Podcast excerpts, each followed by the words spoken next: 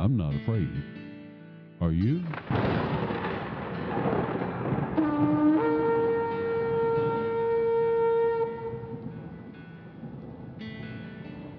The Watchman Speaks discusses biblical solutions to modern day dilemmas. I'll tell you the truth, even if it's not what you want to hear. I am the old watchman, Ezekiel. I pray you listen.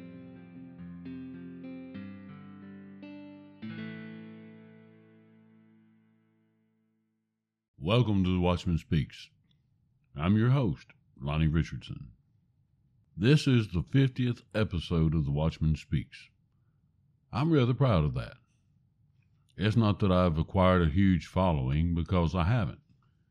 If things progress as they have been, I should reach 200 downloads by the end of the year. Now, that's not many, I grant you. It almost seems counterproductive. I mean, I've logged in over 450 plus hours and spent more than $5,000 in gear this year producing this podcast.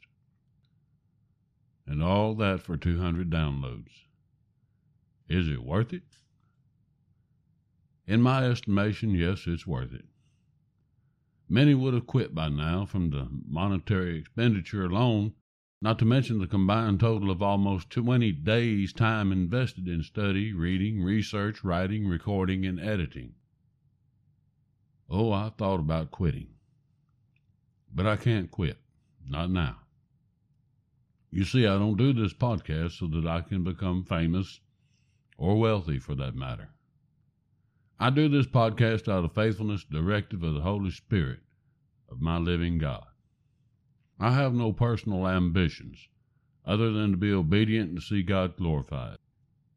If what I do helps one person, just one, then the expenditure of time and money has been worth it. And besides, I am resolute in that God put this podcast into my hands. Holy Spirit will bring who Holy Spirit brings. Perhaps this podcast is a means of testing me, or rather to show the devil that I just won't quit. I was prodded by the Holy Spirit to start this podcast. I'm not aware of any instruction to abandon it merely because I perceive that it is not doing as well as I had hoped. But it is doing as well as I'd hoped. I didn't expect it to become the next Joe Rogan show. I expected it to have about 200 downloads for the year, which is about where we are now. In the coming year, I'm taking my expectations out of the equation. I'm expecting great increase. I have been faithful to the calling. I have missed one week producing a podcast this year, and that was the first week of May when I made a trip to Louisiana to bury my brother. If this podcast serves no other purpose, it will document biblical topics that are rarely, if ever, spoken of from a pulpit in the Western Church. The time will come when people will desperately seek the information contained here. So we're at 50 episodes and counting. The Watchman Speaks will continue for a second season in 2024. Maybe a few changes in the format, I'm not certain yet. But the Watchman Speaks will continue. And additionally, for those of you who might like to know, I am recovering very nicely from emergency surgery on December the 8th after having my appendix removed. I'm able to get back out into my wood shop, and it feels good to be ankle deep in wood shavings and sawdust again. But yesterday I was finishing the closet organizer that I was building for my daughter and my granddaughter, and I was listening to Phil Keaggy's version of the old Irish hymn, be Thou My Vision. One line in the song caught my attention as I worked, and it goes like this Be Thou my breastplate, my sword for the fight. Be Thou my armor, be Thou my might. God was faithful to me and preserved me one more time as I tested by the devil in this attack of acute appendicitis. So I just threw down my tools and stopped and give God praise that He is still God and is faithful to those who are faithful and obedient. All right. Enough of that. Let's get on with the fourth watch, the final watch of the day, wrapping up today from 3 o'clock to 6 o'clock in the evening. It is the eighth and final watch of the day. If you will recall, we have established that Jesus was crucified and hung on the cross at the sixth hour, noon, through the ninth hour of the day at three o'clock in darkness. Let's go back to Matthew 27 45 and let's add verse 46. Now from the sixth hour darkness fell upon all the land until the ninth hour. About the ninth hour Jesus cried out with a loud voice, saying, Eli, Eli, lama sabachthani? And that is, My God, my God, why have you forsaken me? Luke gives a similar account in Luke 23, verses 44 through 46. And that reads, It was now about the sixth hour, and darkness fell over the whole land until the ninth hour. Because the sun was obscured, and the veil of the temple was torn in two. And Jesus, crying out with a loud voice, said, Father, into your hands I commit my spirit. Having said this, he breathed his last. Now let's stop and unpack that for a moment. The thing to consider here is that Jesus gave up his spirit at the ninth hour, or three o'clock, thereabout. If memory serves me correctly, there was an earthquake, and the temple veil was torn in two. Does that have any significance? Yes, it does. You see, Jesus died not only to fulfill the law for the sake of righteousness, for the sake of ceremony, and for the sake of delayed judgment, so that all could be saved. He died on the cross so that we who are saved would have direct access to the Father through Jesus Himself. How did He do that? Remember, the temple veil was torn in two. Beforehand, the temple was necessary. It was a conduit to God. It's where the Ark of the Covenant was, the mercy seat. Only the high priest could enter into the Holy of Holies where the mercy seat was to make the blood offering for the sins of Israel. When that veil was torn in two, it gave all who accept Jesus as Lord and Savior access to the Father, because Jesus was the high priest who entered into the Holy of Holies not made by the hands of man to offer his blood for the sins of all mankind. Now I want you to listen very closely and very carefully to the next verse. It's a verse that many of you are familiar with, but it's quite possible you've never seen it in the light that I'm going to shine on it. This one verse is perhaps one of the strongest supporting passages of what I'm presenting, and that is that these watches are indeed blocks of time for prayer. Acts chapter 3 verse 1 reads, Now Peter and John were going up to the temple at the ninth hour the hour of prayer. Now, one thing to consider is this Jesus had been crucified, Jesus has ascended, and Holy Spirit has been poured out on all mankind. And Peter and John are still going to the temple. And if that's not enough to convince you, consider Acts chapter 10, verses 3, 30, and 32.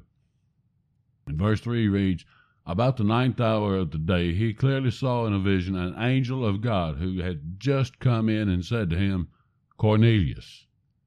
Acts chapter 10 30.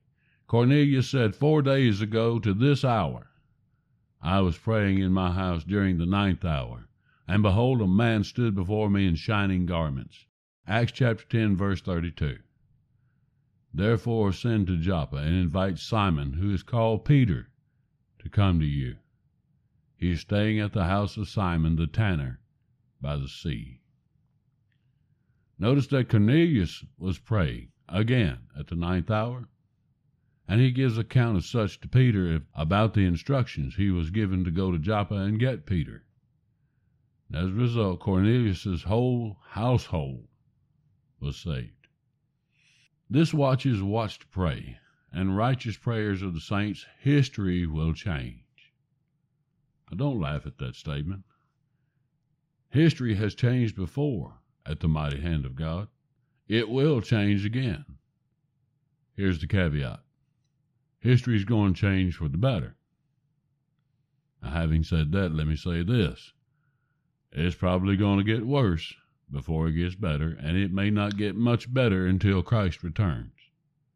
Let's look at Isaiah chapter 60, verses 11 through 22. Your gates will be continually open They will not be closed by day or night, so that men may bring to you the wealth of the nations, with their kings led in procession. For the nation and the kingdoms which will not serve you will perish, and the nations will be utterly ruined.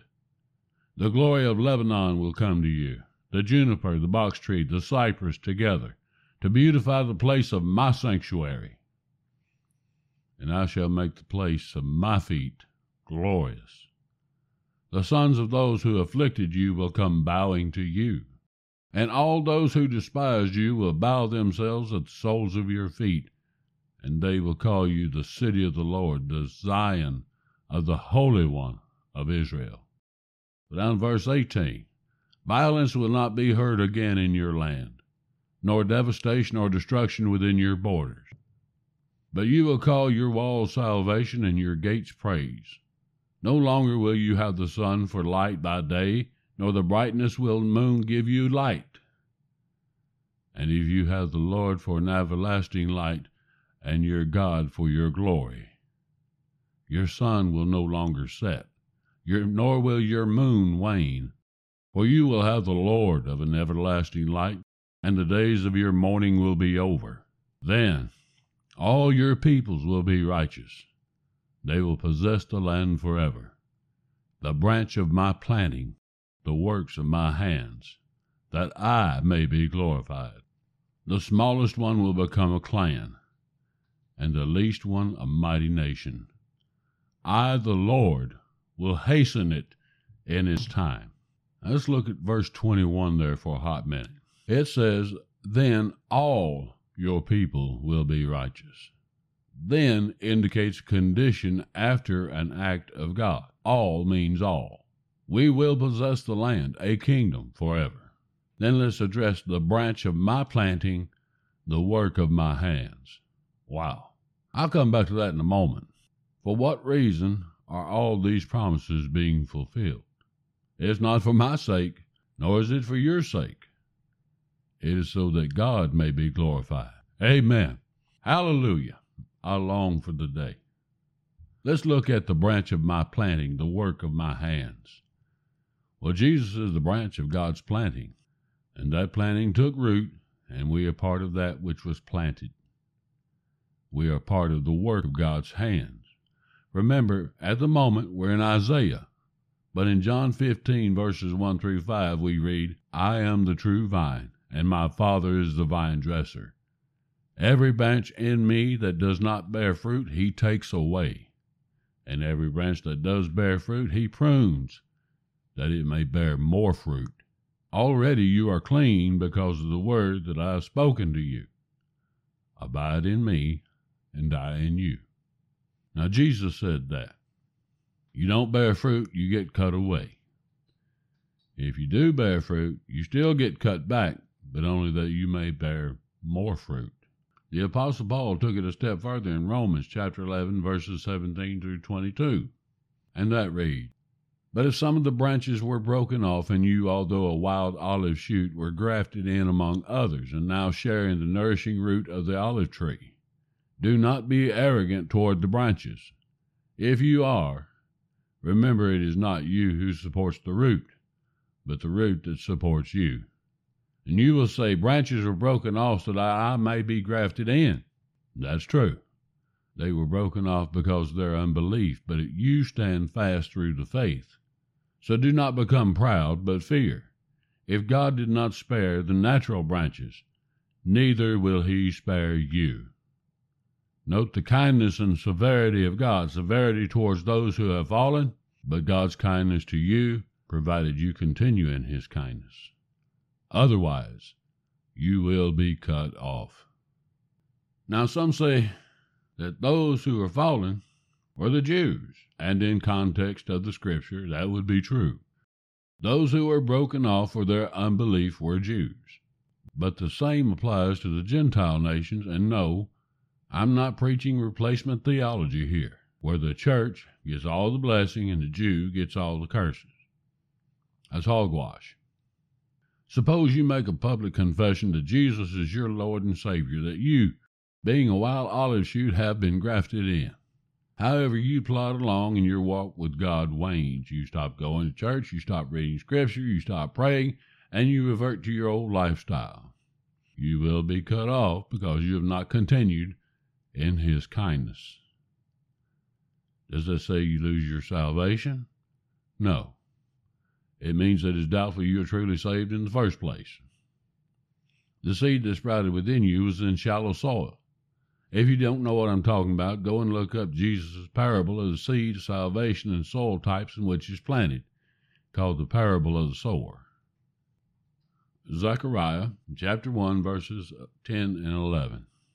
It says that there was a man standing among the myrtle trees, answered and said, These are those whom the Lord has sent to patrol the earth. So they answered the angel of the Lord, who was standing among the myrtle trees, and said, We have patrolled the earth, and behold, all the earth is peaceful and quiet.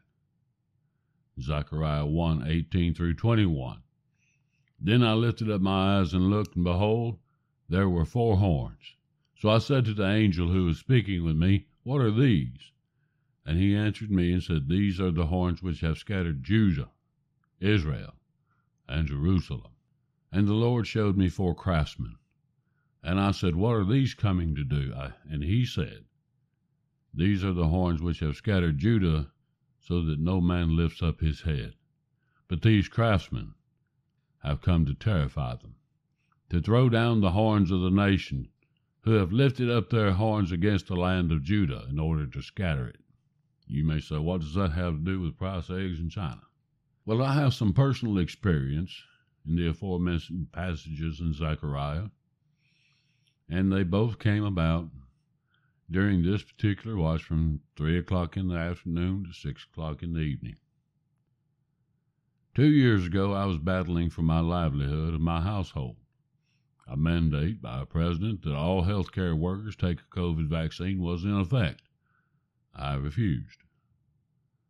Initially, I was given a deadline of December 5th, 2021 to comply.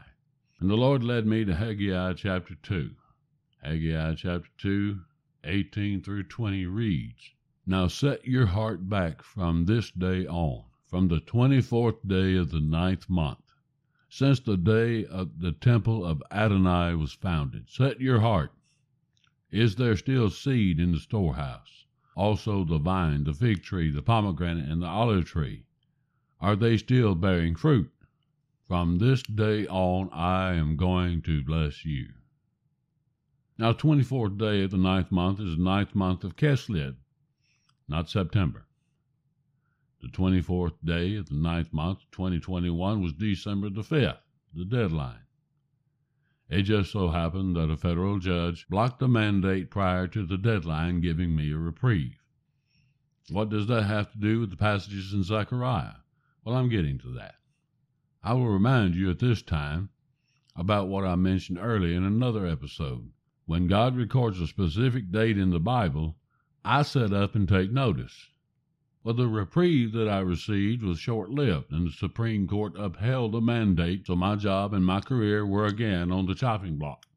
This time I was given a deadline January 25th, 2022 to comply. Again, I refused. Now, this is where Zechariah came in. If you recall Zechariah chapter 2, where the four horns scattered Judah and Jerusalem are mentioned, You'll probably remember there are four craftsmen sent to throw down the four horns. If you continue reading in Zechariah chapter 2, you will see that God declares that the cities of Judah and Jerusalem will thrive, and that He would be a fiery wall of protection around them. That all occurs on the 24th day of the 11th month, which happened to be January 25th, 2022. That's all the comfort and assurance I needed. I stood firm and fast in my denial. That being said, all that happened two years ago. I took the promises God made during the time and the season that I found myself in and claimed them prayerfully. I can tell you, boasting in the Lord, that I've not missed a day's work to, due to the mandate, and I am still gainfully employed, and I am able to provide for my family through God's provision. During this time, this last watch of the day, the fourth day watch. There are multiple prayers throughout the Bible that you can pray and perhaps should pray. Ephesians 1, verses 15 to 23 being one of them. But I'm going to conclude this 50th episode of the Watchman Speaks with a prayer that Jesus prayed. John chapter 17. Listen closely. Jesus spoke these things, and lifting up his eyes to heaven, he said, Father, the hour has come. Glorify your Son, that the Son may glorify you, even as you gave him authority over all flesh, that to all whom you have given him, he may give eternal life.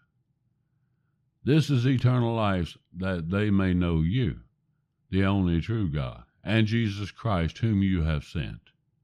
I glorified you on the earth, having accomplished the work which you had given me to do. Now, Father, glorify me together with yourself, with the glory which I had with you before the world was. I have manifested your name to the men whom you gave me out of the world. They were yours, and you gave them to me, and they have kept your word. Now they have come to know that everything you have given me is from you. For the words which you gave me I have given them, and they received them, and truly understood that I came forth from you, and they believed that you sent me. I ask on their behalf. I do not ask on behalf of the world, but of those whom you have given me, for they are yours. And all things that are mine are yours, and yours are mine, and I have been glorified in them. For I am no longer in the world and yet they themselves are in the world. And I come to you, Holy Father, keep them in your name, the name which you have given me, that they may be one, even as we are. While I was with them, I was keeping them in your name which you have given me. And I guarded them, and not one of them perished, but the son of perdition, so that the scripture would be fulfilled. But now I come to you, and these things I speak in the world, so that they may have my joy made in full themselves. I have given them your word, and the world has hated them, because they are not of the world, even as I am not of the world. I do not ask that you take them out of the world, but to keep them from the evil one. They are not of the world, even as I am not of the world. Sanctify them in the truth. Your word is truth as you sent me into the world, I have also sent them into the world. For their sakes I sanctify myself, and they themselves also may be sanctified in truth.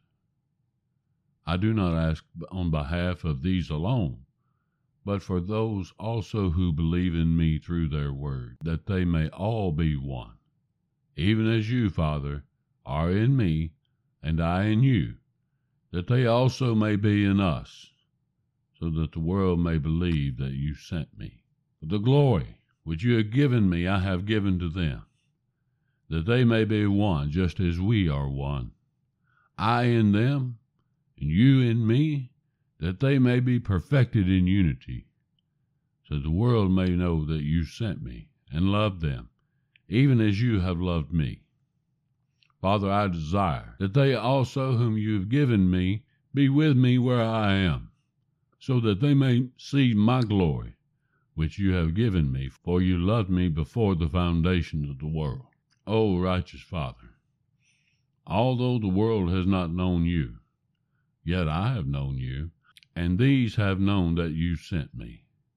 And I have made your name known to them, and will make it known, so that the love with which you loved me may be in them, and I in them.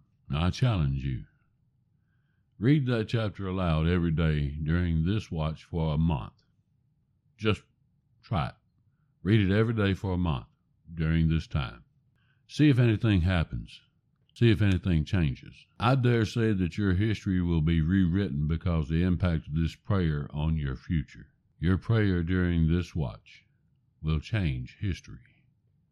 I am the old watchman Ezekiel, and you have been warned.